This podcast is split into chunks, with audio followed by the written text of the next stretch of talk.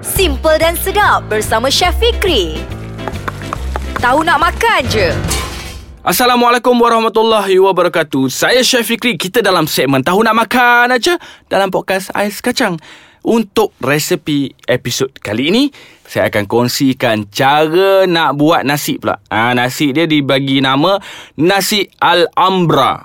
Ha, kenapa nasi Alhambra Saya tak study lagi. Tapi memang sedap. Kena cuba buat. Ha, Bahan-bahan dia mungkin Nampak macam remeh.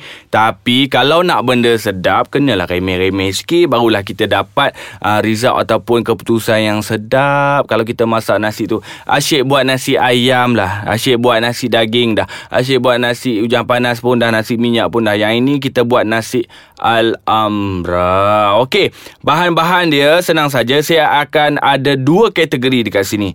Satu kategori bahan A. Untuk bahan A kena ingat boleh tulis ataupun rakam saja saya punya percakapan kat sini. Bahan-bahan A kita kena ada 1 kilo beras basmati. Ha, beras panjang lah. Kalau nak buat nasi yang jenis berlauk apa semua ni kena beras panjang. Ha, baru rasa dia sedap. Kalau nak campurkan beras pun boleh juga. Tapi kena ada beras basmati. Lepas tu nak campur beras wangi pun boleh. Nak campurkan beras biasa pun boleh. Tak ada masalah. Campur lagi bagus. Tak campur pun tak apa. Saya gunakan beras basmati. Lepas tu kita kena cuci. Kita kena rendam dulu selama 30 minit. Ha, ramai orang tak tahu kenapa kena rendam nasi ni apa semua. Beras-beras ni apa semua. Kenalah rendam ha, bagi dia betul-betul lembut apa semua nak masak nanti dah senang. Dan kita kena ada satu batang ha, kayu manis. Lepas tu tiga biji buah pelaga. Tiga kuntum ha, bunga cengkeh. Tiga helai daun pandan. Yang ini kita cuci-cuci. Lepas tu kita kena pintalkan. Nak bagi wangi. Lepas tu kena ada tiga sudu makan minyak kacang. Ha, gunakan minyak kacang. Sebab apa? Minyak kacang kacang ni dia tambah lagi bau dan juga aroma dalam masakan kita.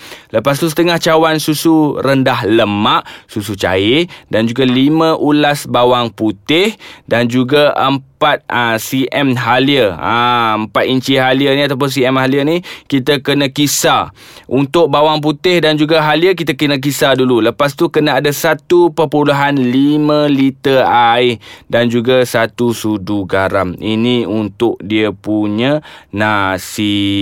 Okey. Okey, dan kita akan teruskan buat dia punya nasi ni tapi sebelum tu saya akan kongsikan juga bahan-bahan B. Bahan-bahan B ni untuk dia punya tambahan untuk nasi ni lah. Kita dah ada bah- bahagian nasi asas kita ada kat atas tadi dan untuk bahan B kita kena ada 500 gram lobak merah lebih kurang dalam 2 biji. Lepas tu ini kita potong dadu, potong kecil-kecil. Tapi kalau tak mau guna dua batang pun tak apa, guna sebatang pun boleh. Sebab kalau lebih-lebih sangat guna lobak merah ni dia akan masuk dalam kita punya makanan tu, dia akan uh, lebih pula over pula dia punya rasa lobak merah tu. Yang ini kita potong dadu daripada guna yang frozen, baik kita gunakan yang biasa. Ha, yang biasa ni kita guna lobak merah ni kita buang kulit, cuci ha, dan juga kita kena potong dadu kecil. Lebih kurang macam saiz kita gunakan yang frozen tu. Dan yang seterusnya kita ada 400 gram Kacang buncis Yang ini kita hiris halus. Ha, Buang dia punya urat apa semua Kita hiris halus. Dan kita kena ada 500 gram daging lembu tanpa lemak. Maksudnya gunakan bahagian tenderloin.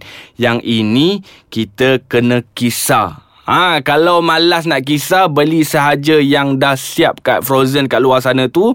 Dan yang paling penting sekali, kalau beli yang frozen, dia dah siap kisar apa semua, kita kena goreng terlebih dahulu untuk keluarkan dia punya air-air dan juga ha, bagi dia kering. Kita kena cincang-cincang dia. Ha, itu bezanya. Kalau kita guna yang fresh, kita kisar. Tapi kalau kita gunakan yang frozen tu, kita kena keringkan dia punya air. Kita kena goreng dulu sampai dia masak. Lepas tu kita letak dekat sebelah.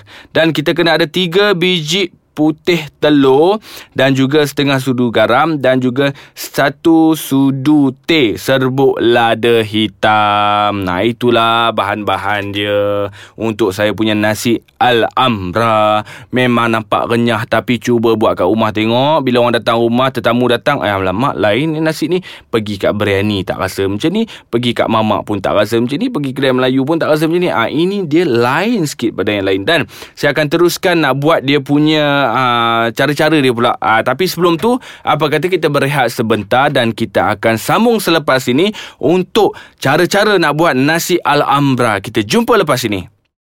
Masih lagi bersama saya Chef Fikri dalam segmen Tahu Nak Makan aja podcast Ais Kacang.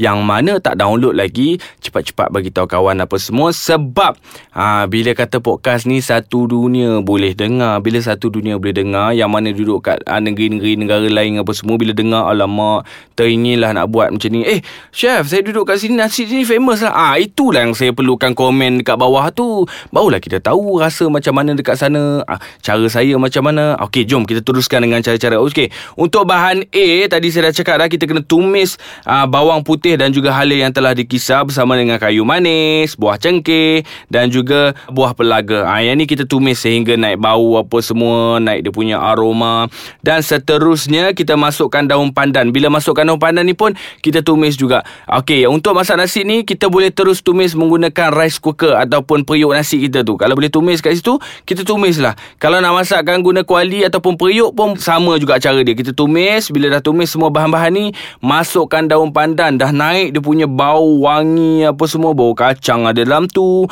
bau bunga ah, daun pandan dalam tu dan juga bau rempah apa semua dah ada. Lepas tu kita masukkan susu rendah lemak. Ha, guna susu cair pun boleh juga. Dah masuk susu cair pun kita kacau, kacau, kacau, kacau, kacau.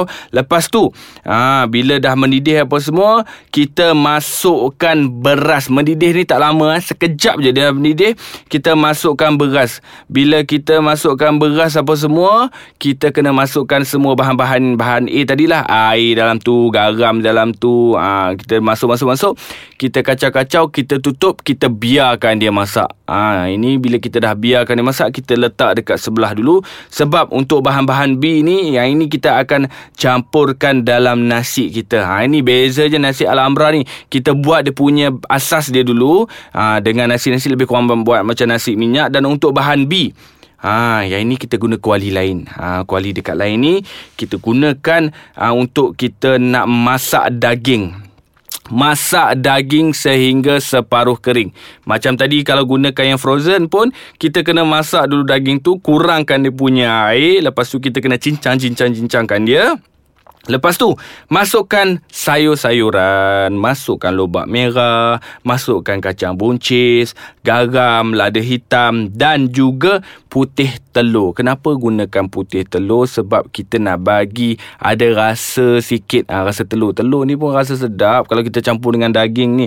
Apa benda daging kalau makan dengan telur ayam pun semua, memang rasa dia sedap. Okey, kita gunakan putih telur. Bila kita gunakan putih telur ni, kita kena pastikan kita masuk waktu las-las pun boleh juga sebab kita nak masak kita punya lobak merah ni bagi dia lembut kalau makan nasi ni kenalah lobak merah ataupun sayur-sayuran tu lembut sikit. Kalau keras nanti ah setengah tu dia tak suka. Tapi tak apa.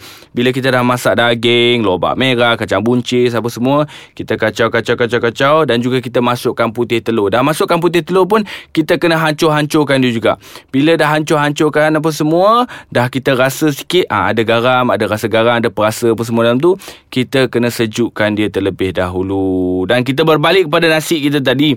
Bila dah siap nasi kita ni Kena pastikan Kita kacau-kacau sikit nasi kita Bila dah siap apa semua. Ah, Kita kena gaul-gaul dia sikit.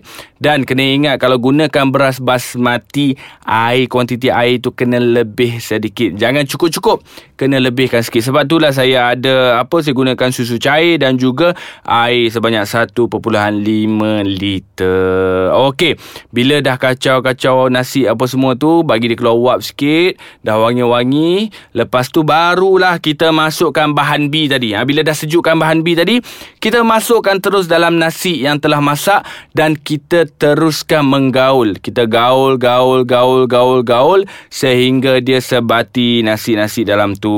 Ah, Barulah sedap. Dan nasi ni tak perlu makan dengan lauk lain. Boleh makan terus nasi ni. Ha, Lebih kurang macam nasi daging lah. Dan kalau nak buat bahan-bahan lain untuk nak buat macam salad ke Pun boleh juga kat sebelah tu kita boleh ada tujuh batang lada merah. Ha, ini kita kisah halus. Ini untuk dia punya ha, kat tepi lah. Lepas tu kena ada sedikit garam.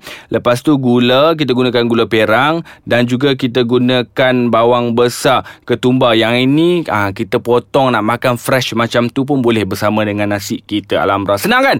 Ha, daripada makan nasi daging apa semua kita buatlah cara lain sikit. Nasi Alhambra nama pun sedap. Okey, terima kasih kerana mendengarkan saya. Saya akan kongsi lagi resepi lain dalam episod lain. Yang ini kali ni memang best. Ha, kalau tak percaya, kena tunggulah. Tunggu apa? Podcast Ais Kacang segmen Tahu Nak Makan aja. Baik, kita jumpa lagi. Bye-bye.